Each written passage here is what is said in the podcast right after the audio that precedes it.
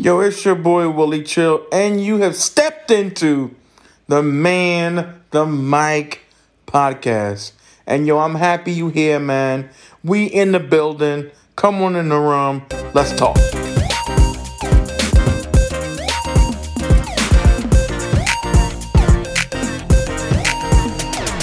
What's good? What's good? It's your boy Willie Chill, and we're back. It is Madness Central and we are going over the men's, we're going over the women's, and excitement is all in the room.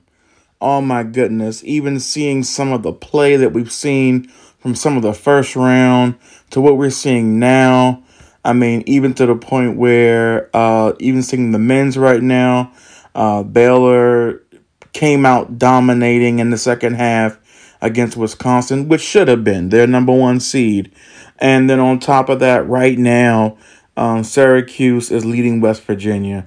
Um, West Virginia is the third seed, and they should be playing a little bit better than what they're doing. But hey, it's a little bit before the first half is over. We'll have more feedback on what's going on into that. Um, right now, it just seems like it's a whole lot on the line for a lot of teams so far. Hey, and it's still early. North Carolina State dominated in North Carolina A&T, and then Baylor ended up at the last minute shooting two free throws, opening the door for them to get over 100 playing Jackson State. The game was really competitive for a little while, and even on top of that, just the story of one of their players, number two, um, just just her story of um, just a, a, a fluke play that happened in practice to having to have challenges with spinal cord to gradually working her way back in. A lot of tenacity, a lot of focus, and to see her playing today, doing really well for Baylor, I am very, very excited. Uh, DiDi Richards uh, was a young lady that, man, shows so much grit. I mean, just to come back from so much. I mean, she's eighth uh, in assists in D1 basketball. I mean, she's a Big 12 all defensive and second team selection.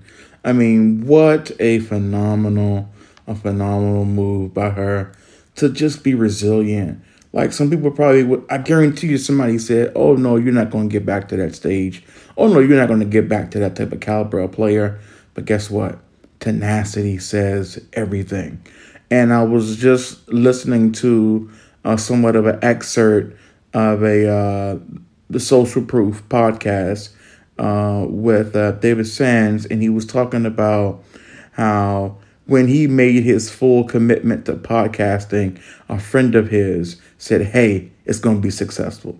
And so when you put your full commitment into something, I believe that's when things become an open door for you because sky is the limit because you own the keys to that car.